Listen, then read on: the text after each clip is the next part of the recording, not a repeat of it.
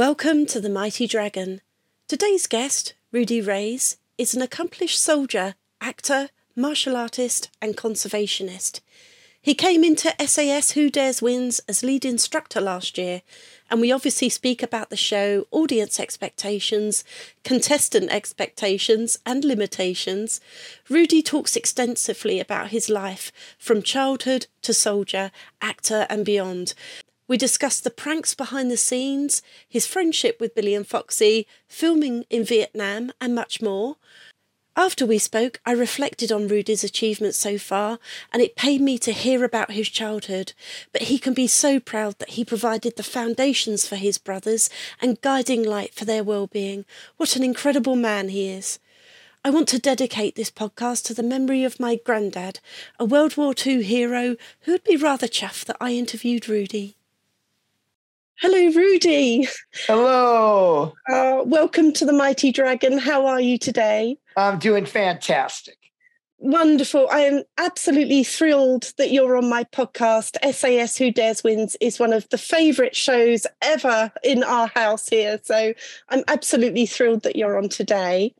Thank you so much. And I absolutely love the show. I love the boys and I love the um, the impact it makes for the betterment of everybody involved, not just the recruits uh, and not just uh, the directing staff, but the people that watch it too, because they can connect to and reflect upon their own lives through the journey of these recruits. It's nothing short of magnificent. I've wanted to go back with my first question, back to your yes. childhood. And I've heard and read so much about how you brought your brothers up, and it was a struggle. Um, mm-hmm. Could you tell me how these experiences shaped the person that you are today? Yes. Um, being the oldest brother, I think there's a lot to being the oldest brother. Yeah. Um, you know, I took on the responsibilities in lieu of having any stability in the home. Uh, we didn't my mother divorced my my dad, Rudy Reyes Sr., when I was three. Um, and little Michael, my youngest brother, there's three of us, he had just been born.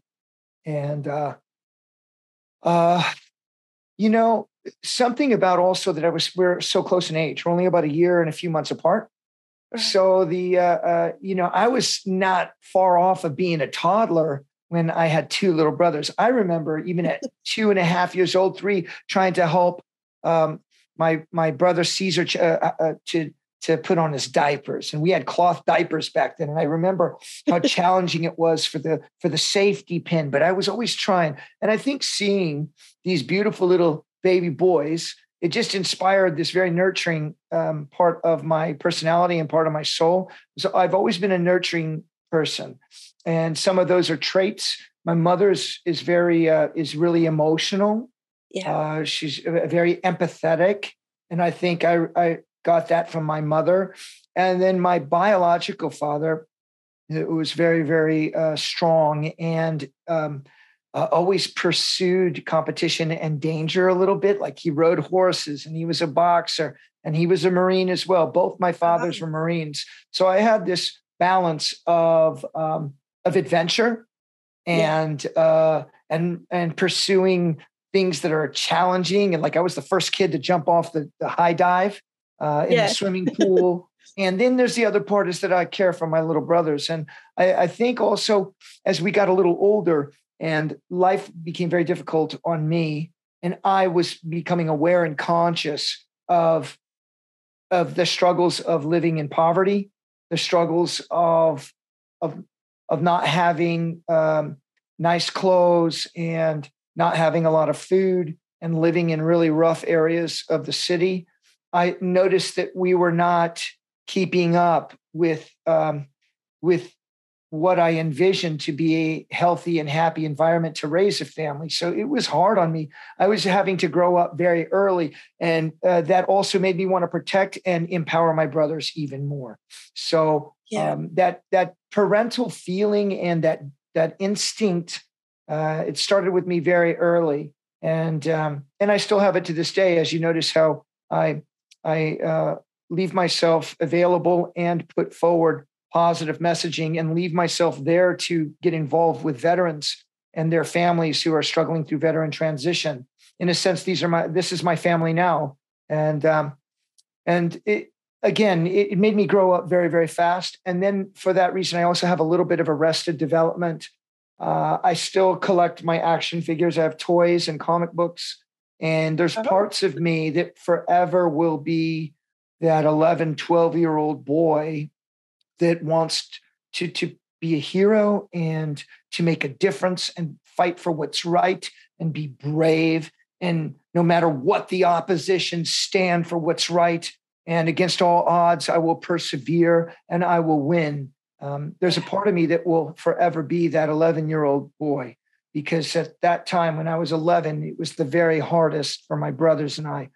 Uh, we had been split up many times. We'd I'd already been to many different schools, many different cities, and um, and we were very sick. And uh, it's it's interesting when I reflect back. Uh, I did not, I did not ever cry for myself, but I instead became emboldened to protect Michael and Caesar even more, and I became even more resourceful as well.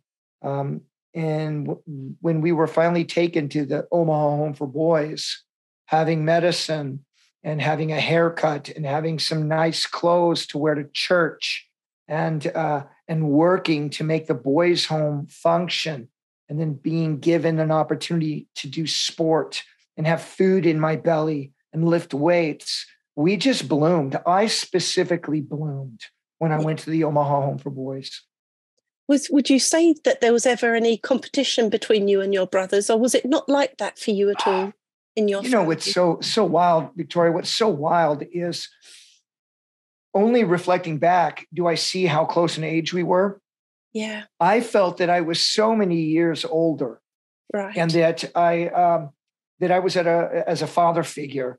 Um, we did not compete. Instead, I and I was a bit bigger and stronger and uh, I just was fell into that paternal protector and an empowering kind of being for my little brothers. But eventually, Caesar, the, my middle brother, when we both were in our mid teens, there was some competition. And my, I did my best, but my two brothers had a very, very uh, tumultuous life, just as myself. And without them being the older brother, where they have to take charge and they have to lead, yeah. Uh, they struggled. Uh, they struggled too, and they struggled with with um, education. It was hard. Looking back, it's amazing that any of us could pay attention in school in any way because it was so hard. When you have no mother or father, when you've been physically abused, mentally and emotionally abused, I was sexually abused too. When there's nobody there to protect children, this is what happens to them when they fall through the cracks. And so Caesar rebelled and became more of a fighter and um, not a bully, but absolutely a rebel. Yeah. And then my youngest brother just shadowed me with everything. When um, when I became 18 years old, I took both my brothers to live with me out of the boys' home, and Caesar had had a lot of t- hard times with discipline and um, and controlling his temper and things like that. These are common things that happen to boys um, when they don't have a structure and when they don't have any love. I did my best. I got them when I got them out of the boys' home and I brought them to Kansas City with me. The gangs were so bad they could could not finish their school. So so we got them into a G, GED program, and I utilized my resources. I went to the YMCA and got us a membership so that we could lift weights together and train together. I got them jobs with me at the restaurant. We all worked very, very hard to provide for ourselves. We worked washing dishes, bussing tables. And then we started doing construction work. And I kept those brothers off the streets and into martial art. And uh, and I did my very best to love them and to empower them.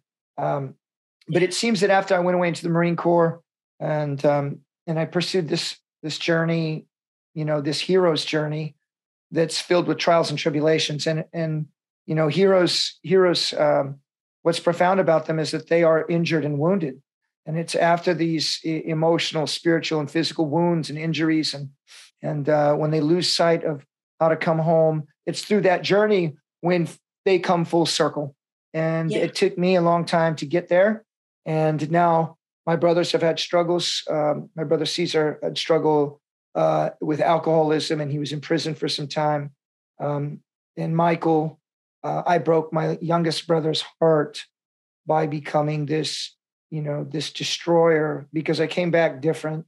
Uh, ultimately, after my third tour in, in Fallujah and Ramadi, I was hard and I was I was yeah. cold and I was dangerous, and it broke his heart. He he said, "You're not my brother anymore." And I understand now, looking back. Uh, through these years forward, though, we have come back together as a family. And I'm just blessed and so thankful and praise God that I got him in my life. And we spend a lot of time together every chance we can. Well, that's so lovely. Very touching story. Thank you for sharing that. You're welcome. I want to talk about the UK version of SAS Who Dares Wins, and it was yes. shot in Vietnam. And I was wondering while it was uh, we were watching it as an American soldier, what did this mean to you? Oh, it meant so much to me. It felt like it was my real homecoming. I was born in Vietnam. Both my fathers were Marines in Vietnam. And because yeah. of the aftermath and the, the fallout of immense combat and young men carrying a rifle to protect, uh, to do their, um, to do what their country asked them to do, um, there, there's a price for that. You know, service is so why we respected it in the older generation so much, why service meant so, so much is that the older generation uh, recognized what a sacrifice it was. You know, your people in the UK in World War II, everyone sacrificed man, woman, and child. And why service means so much is for that sacrifice. Well, it seems in the last, you know, 30 or 40 years, uh, and especially after Vietnam, we've tried to distance ourselves and move on and kind of forget. And uh, and so, our Vietnam veterans, they fell through the cracks too. And yes. my father, Rudy Reyes Sr., drank a lot and had a, a extreme PTSD. So he was a policeman and he was really violent and he loved to fight. And he had to get almost exercise this demon from him. Um, and I love him so much, but but he was if he was not out there hunting and taking something down, if he was not out there fighting somebody else, he was fighting himself. Right. My biological father, after a second tour in Vietnam, and he came from a really well to do family, really well educated, uh, he developed a heroin addiction. And I understand he never worked a day in his life after he came back and was hidden away in our fam one of our family's homes. And um, and died a slow death. And ultimately, when I was fighting in Afghanistan in 01 and 02, uh, he had passed. And so when I went looking for him years later, after I did Generation Kill, I thought, you know, I'm going to find my family. I've made something of myself. I'm going to show them what they missed out on, but he had already passed. Um, it's very interesting, the journey of life. Uh, I didn't let it stop me. I kept going and there were many more trials ahead. And uh, I would later f- face extreme depression and um, and listlessness, and and then uh, fell into drugs and alcohol really, really hard. And this is after I'd gone into the Hollywood machine. Right. Uh, very empty, very vacuous. It's a very vacuous place, and nobody here. I'd been fighting my guts out for this country in Afghanistan and Iraq, and everybody out here just seemed to go on, you know, shopping and and uh, and not even recognizing that even as as I was into the entertainment business, we were still fighting in both in both um, countries. Shortly after that, ISIS took over Iraq, and I'd lost so many of my brothers. I'd lost I'd lost my heart and soul out there fighting in Iraq. I'd, I'd lost my innocence in Iraq, and nobody cared and now we're just giving it over to these extremists. I started to feel that that my life meant very little and that my sacrifice and service meant very little and that my brothers and my family and my loved ones that now have this very difficult and um, battle scarred and emotionally dangerous man that's left over. I wasn't the rudy reyes they knew before I was a, a recon marine and a scout sniper and a team leader, and I was attacking everything in my life. And if there was nothing to fight, I was fighting myself. Yeah. Um, it was very challenging, very challenging. When you arrived on the show itself, did you feel that you had to prove yourself to the audience in any way? First and foremost, the call I got from SAS, uh, it's the greatest professional thing I've done since the Marine Corps. Uh, this has been such a magnificent opportunity and platform. And when I got to go do the recce's with uh, Billy and Foxy, and I got to bond with those brothers so yeah. tight, uh, I absolutely felt I had to prove. I had to prove to them that I deserve to be there because these men, first of all, magnificent special operations commandos, and they built this show. I want to show respect to the UK audience and the UK people and my two brothers, Billy and Foxy, uh, for grace, uh, giving me the grace to come on to something yeah. that's so established and that the people love so much. Yeah. And so I put my best foot forward. I put my best foot forward and I still do every day. I take every day as an opportunity uh, opportunity to do my very best. When contestants join the show, do you think they underestimate the challenges both physically and mentally? I think I observe there's nothing that can prepare you in civilian world for the uh, intensity, the uh, pace, the operational tempo of being on course. Yeah. Also, these civilians did not have the benefit, like myself, Billy, Foxy, and Remy, to go through boot camp and go through indoctrination and spend months in the beginning of our careers as a nothing, as a zero, and have to earn every little thing that you get. And then uh, and then competing against each other as your career develops to then go do more dangerous things. That's one thing when you think about our lineup. Imagine this, your audience out there. The DS, every one of us competed meaning pushed our minds and our bodies harder to go do more dangerous things, not to have more money or to or to have it easier. Yeah. We chose to push ourselves harder to do more difficult things. That kind of uh, character and that I don't know, it's a passion. It's the passion that cannot be contained in one single body. It is some, something that's so otherworldly it's it's a touch into heaven that just continues to to inspire you to reach for, and and, and Uh, these civilians, no matter how physically strong they are and how mentally amazing they are and how special they are as people, they've never had that opportunity. And this course, SAS Who Dares Wins, gives them that opportunity. And that's why it's so magical. I'm in my 50s myself, and I was really hoping that some of the older contestants, we just watched the US version. Uh, oh, did you like uh, it? Yeah. Did you oh, like the US version? I was totally into it. I loved it so much. And it was Excellent. in Jordan, wasn't it? I, it I, sure was. Yeah. Um, and there were some of the older contestants, and I was hoping that they would get to the end and they dropped yeah. out. Do you really think age is a factor in being able to complete it? Well, Victoria, age is, uh, age is, um, it's coming for all of us. And and i myself i am proud that i've made it this far. And i have I have had this freaking combat chassis of mine strong enough to keep leading from the front. But yeah. uh, age is absolutely a factor. Uh, i look back and I, i'm here in my office here. My lovely wife is here and i see some of my trophies and, and my photos from the marine corps and and and to be able to at any time to run a marathon. I could run. I I would. We would run marathons on the weekends, and then and then during the week, be in the bush or or swimming to an island to train and and uh, eating eating freaking MRE and and and sweating and and and uh, and rain coming in or the heat of the desert living in a spider hole and then on the weekend still train harder or go to a symposium to to practice our swimming with the Olympians. Uh, right. When you're young, your body can do this. Your body recovers. Uh, I, when I went through my SERE, my survival, evasion, resistance, escape, the um, the POW training, um, I was eating grasshoppers and moss for a week before I was finally captured. And then I was beaten and tortured. And unlike the show, they beat you and they they torture you and they they waterboard you and they work you physically very, very hard on top of the mental stuff. That uh, uh after I graduate, uh, I lost only about seven or eight pounds, only seven or eight pounds.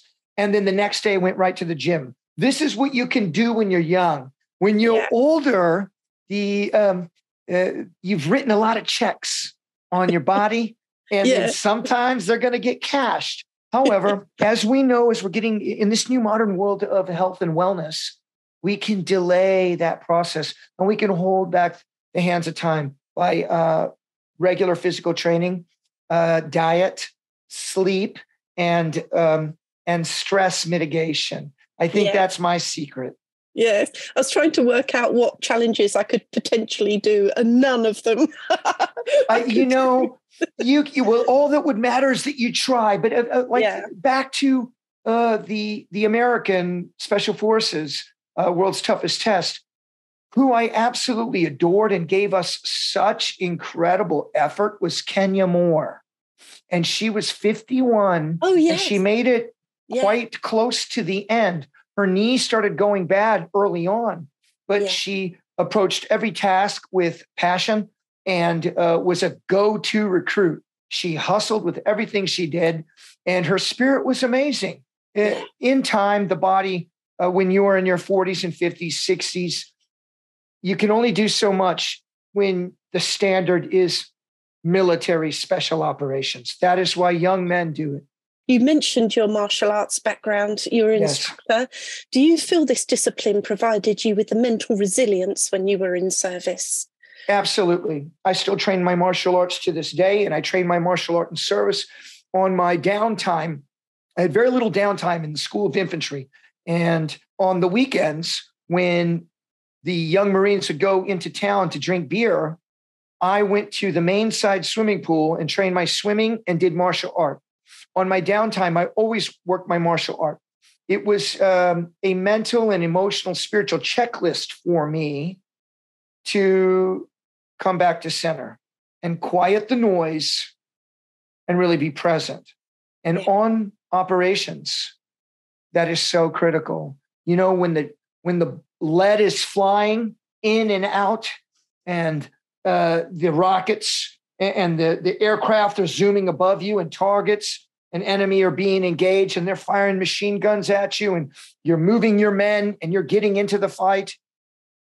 If you do not have that presence of mind and return to that calmness, it is pure chaos and it will cripple you. It will, it will crush you.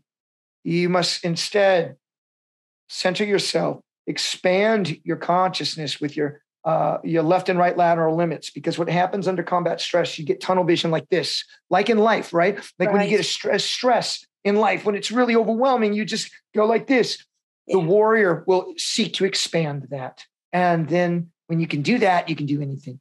Watching the show and seeing the people who make it to the end of the show, I, for me, the main themes are being resilient, adaptable, and also the ability to evolve. Would you say this is correct? Yes, yes. These the the recruits and and I've stayed uh, close to them on social media and such. Um, uh, we're very close. It's a bond that you'll never forget. Just like my instructors and I and my recon brother team teammates, we have a bond that we will never we will never lose. There's something that very few can understand. What I f- see across the board, like look at the little Maisie and um, and uh, Fern. Holy smokes! You would have never known those uh, th- those small women Yes. could go all the way. And then my the the first uh, the first one I did um, with Shy and the um, the sh- short girl with the pretty eyes. We would have never imagined that they would have made it to the end, considering we had Yeah. such strong men on the course. What Yeah. what is interesting is that these women were, first of all, very physically strong and very physically fit. Uh, Fern McCann, not the not much, but she had an indomitable spirit. Right. The other women had um, spirit, physical fitness. Um, their bones and joints were down, and we do not discriminate, as you know. The, the it was just nothing short of remarkable because I have never ever believed that women had a space or a place in special operations, much less the infantry. I just never thought it was possible. I didn't think they have what it takes. I didn't think their bodies had what it takes. But I was proven wrong. I think there are some women out there that, of course, have the mental and emotional strength, but have the athletic strength to, yes. uh, if the standards are held the same, to be uh, an asset to us in special operations. It really blew my mind. I'm very proud, very proud to say that. I, w- I was honestly, it was just an amazing ending for those ladies. Um, I was so wow, you know, as a woman, I was just so proud to see them there. Me too. Absolutely. Me too. I was blown away. I was blown away. Yeah. And, and then and and and it shook out the same way on special forces. We had yeah. Carli Lloyd, who is a legend footballer, as you guys would say, yeah. legend footballer. And then we had a um, a beauty pageant and a reality TV star, Hannah Brown. Again, that smile of hers, it uh, it was not show. She brought an attitude of optimism to every task she did. And uh, I'm, I'm very proud of her, very proud of her. I also got to throw a shout out to Calum, uh, Calum Best. Uh, man, you know what? Second day in, he, he was completely green. I think he was detoxing from, from drinking, from everything. He was green. He was moving so slow. I swear his eyes were moving in different directions. I thought for sure he was going to be done in a couple days. He found himself there he found himself there and he continued going forward. Same with Mr. Ashley McCain. I know he got hurt in the end and he didn't make it, but these men found themselves there. And it was yeah. really beautiful to watch. We've touched upon mental health of um, soldiers. And as you stated before, it was very much overlooked in post war Britain. When they returned from World War II, they just had to go back, if they returned back to their families and their jobs was this the same in the US? And how is this handled now, especially for those with PTSD? Yes. The warrior's homecoming has always been a challenge for every society from the dawn of man. But prior to the Industrial Revolution, um, our soldier citizens, um, their families, and their whole nations behind them were a part of the service. They were intimately connected. Now we have professional uh, militaries, and we are all um, we all sign the contract and and uh, we volunteer. So there's almost a bit of a disconnect in that already. Um, the whole nation, the, the, the mothers and fathers and brothers and sisters of the entire nation uh, are not praying for their soldiers, sailors, Marines, and airmen overseas. Only some families are doing that. And with that disconnect, it, it uh, that disconnect becomes bigger and bigger and bigger, especially as the years go on in the wars. We were in global war on terror for 20 years. And when our men and women come back, our society has no idea who they are. And we ourselves don't know how to reintegrate. Um, at least in the Industrial Revolution and after World War II, what America and what the UK did is that we had this massive um, uh, industry and then soon technology uh, business exploding. And our men went back to work. And by working, they helped work out some of the PTSD. Right. And what we found, though, is on uh, these men that fought in World War II, when they retired, the alcoholism, the spousal abuse, and the yeah. suicide because it wasn't dealt with. We weren't talking about it. And then we were right into the Cold War, and then we were into the into the Vietnam War, my country, and then war became a dirty word. Yeah. Um, and and you know it's interesting? War is um, it is the one thing that we can count on in the human experience. Why? Because we do not know how yet to work things out diplomatically and to share between tribes cultures, and nations because in our DNA we contest. Yeah. There's something about us that contest. And some of that is good. I'll tell you what's good about it. If we don't compete as people um, and mediocrity becomes the normal, um, then uh, then I don't think the human race would make it. We'd physically be weak, mentally be weak.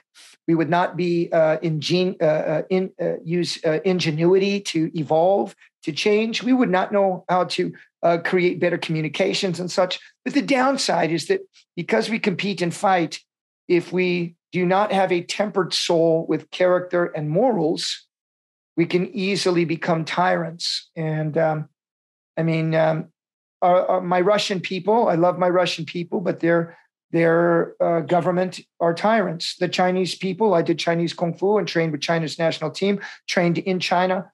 And I love my Chinese culture, but their government is totalitarian and, and yeah. they uh, ty- uh, tyrannical. Same with North Korea.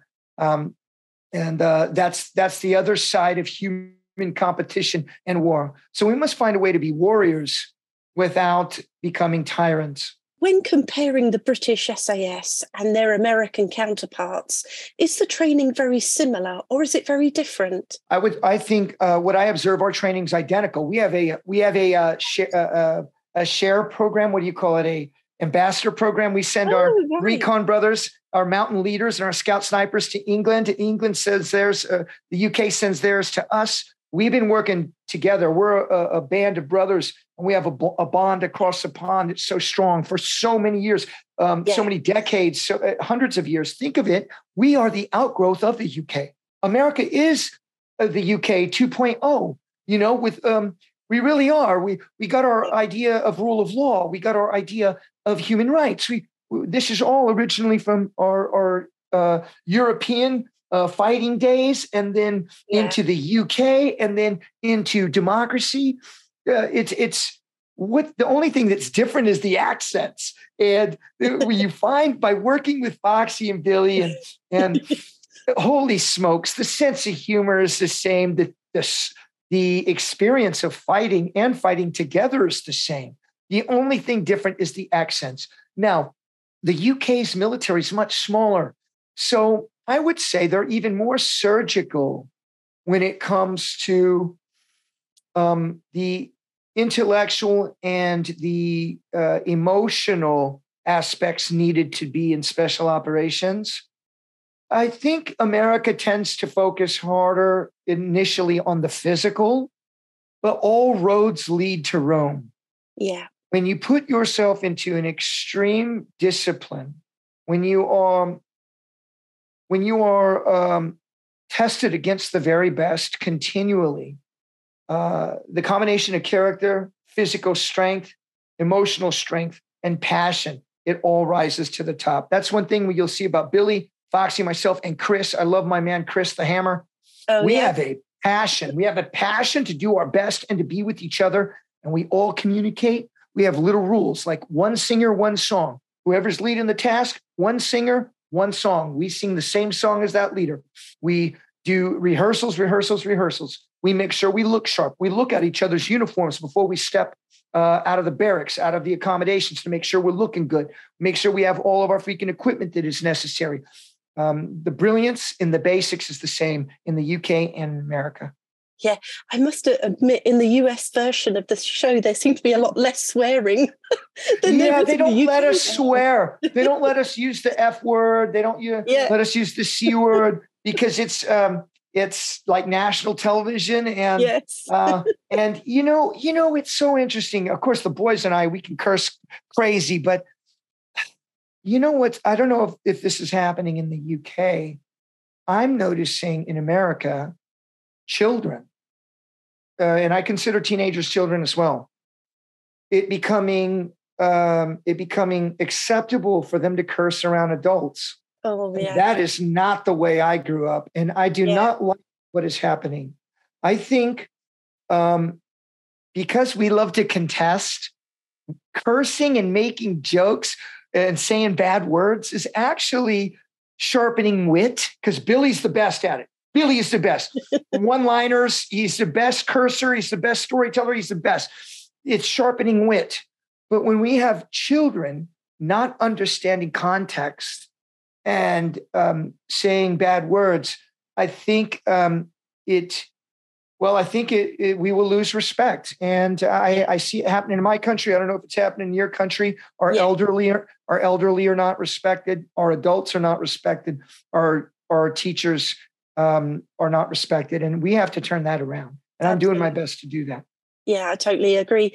Working alongside Foxy and Billy, there must have been some fun behind the scenes moments. Can you share any? Oh, so many, so many. So yeah, yeah, like uh, you know, Billy went to go check my pillow um, because my hair is. I'm Mexican American, right? So I have dark yeah. hair, and uh, and then I put and I, and and on the and I used to have that really long hair. I love yeah. the long hair, but the the the American um, Special Forces says, Rudy, we want you to look more military. I'm like, okay, but however, I looked crazy like that when I was fighting overseas too, because we blend, hide, and deceive. Uh, I would, uh-huh. um, yeah, I would disguise myself as uh, as somebody that worked on base that was either Turkish or Pakistani, or I would dress as a contractor uh, so that I could um, uh, be bait for insurgents to come try to kidnap me, and then we would turn the tables on them and kill them. Um, so, uh, but for the American audience, they wanted to be a little bit more proper, right? So Billy, Billy, but when my hair was long, I always used a little of this Moroccan hair oil on my beard and on my hair. and so it was really nice and black. But he's like, mate, I, I thought I would see some hair dye on your pillow. I hate you even more. Not oh, you have your hair, you hardly have any gray. I mean, there's just so much. And then, and then, uh, uh, of course, I have a really fast metabolism, and so I eat at night. I it, and I can't help it. But at two in the morning, every morning, maybe three, you know, they'll hear me, you know, tiptoeing over to the uh, to the refrigerator, and then they'll hear me getting into the crisps. and so, yeah, yeah. and, oh gosh, yeah. There's we got uh, Foxy and I have a running chili sauce game because yeah. uh, I had to go do a recce for a task because it got flooded in Vietnam. We had to shift the task. I had to go run, do a recce in the middle of the day while they were running another task. And I didn't know how long I'd be gone. So I brought a, a little bit of chow with me so I could eat in the mountains if I had to. And I brought the chili sauce. And, and so I brought the chili sauce, right? We had some other chili sauces there, but we all liked the chili sauce and um, and I guess the other two chili sauces were empty. So I get back from the recce, we do some more work, we're running the course, and um, and now we got our dinner chow, our evening chow, and uh, and we're starting to eat, and and there's no chili sauce, and and Foxy's like, man, there's we're out of chili sauce. He's talking to the freaking producers, hey, we need some more chili sauce. I said, oh, hold on, let me go check my bag, and I brought my chili sauce out of my bag. He's like, you you son of a bitch, you're hoarding the chili sauce. You know, you freaking, oh, you know, Semper I instead of Semper Fi, you're hoarding the chili sauce. So then I started finding chili sauce bottles in my boots, started finding chili sauce bottles. And, and then Chris jumped on the bandwagon. Bill, uh, Chris and, and Foxy jumped on the bandwagon. They were always asking, where's the chili sauce at? And then I'd find them in my boots. So we're always messing around. It's so awesome. Yeah. It's just like being back in the unit looking back at your career so far, what's been your standout moment? Oh boy. You know, I've had so many. I've had so many. Um, I went undefeated in eighth grade in the Omaha Home for Boys in Nebraska as a wrestler. And I was the only kid in the whole boys' home that made it. And I was really proud. Uh, I then became a kickboxer and did martial arts and won many gold medals and and fought China's best and Russia's best. Then I joined the Marine Corps. I became a recon Marine and, and a scout sniper and fought through many wars. My team leader was shot right next to me, and I had to take over the team right there in the middle of a gun battle and somehow survive and come back yeah. to Fallujah and Ramadi and lead a team. I'm a seasoned team leader, and I fight for what I believe is right.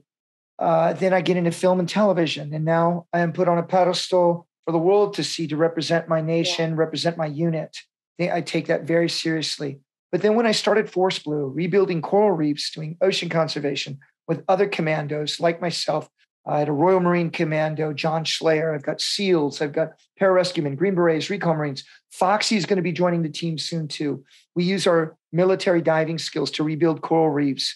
And now I'm utilizing my warrior background and skills that I had uh, hard learned and hard fought in the US military to now rebuild and create and protect and it's beautiful. It's beautiful. You know what? And there's more to come. I mean, I've got more TV stuff and more film stuff coming too. I've got another book that I'm working on. I'm working on my own biography. So so there's more to come. I, am not done yet. That sounds good. One last question. Your Instagram account reflects your very busy, motivational um, life. Do you have any downtime? And what do you do? you know, that's a great question. My downtime, I've had a few weeks now with my wife, and it's fantastic. And of course, when we're down, our downtime is with the animals, and then we're training hard. We're yeah. training hard, and and my beautiful missus is a firearms instructor and competitor, so she's training all the time at the range. And now it's so wonderful. She trains me. I am her student. Like my my yeah. other veteran brothers, we get together. She runs the course, and then we do our weapons uh, work with her. She's so fantastic, and we're working on our physical fitness because we always have another mission coming. However, we get to hug and cuddle every night. Uh, and the, the, cat sleeps in this arm when the dog sleeps at the foot of the bed. Um, yeah. Uh, we really embrace the time that we have with each other because we know that our work and our passions for um, our profession take us far away. So when we come home, she's number one. That's what I do with my, my downtime. I make sure that my wife and my children and my family is number one. And I just carve out my time to do some training and keep myself mentally, physically, and spiritually prepared for the next thing. That's wonderful. I'd like to thank you for coming on to the podcast and all the best to you, your wife, and your lovely family, and all the best for SAS Who Dares Wins. Thank you so much for having me on, and you all have thank the you. very best day out there, all right? Thank you so much. Thank you, Rudy. Bye. Bye bye. That was Bye-bye. awesome. It was awesome.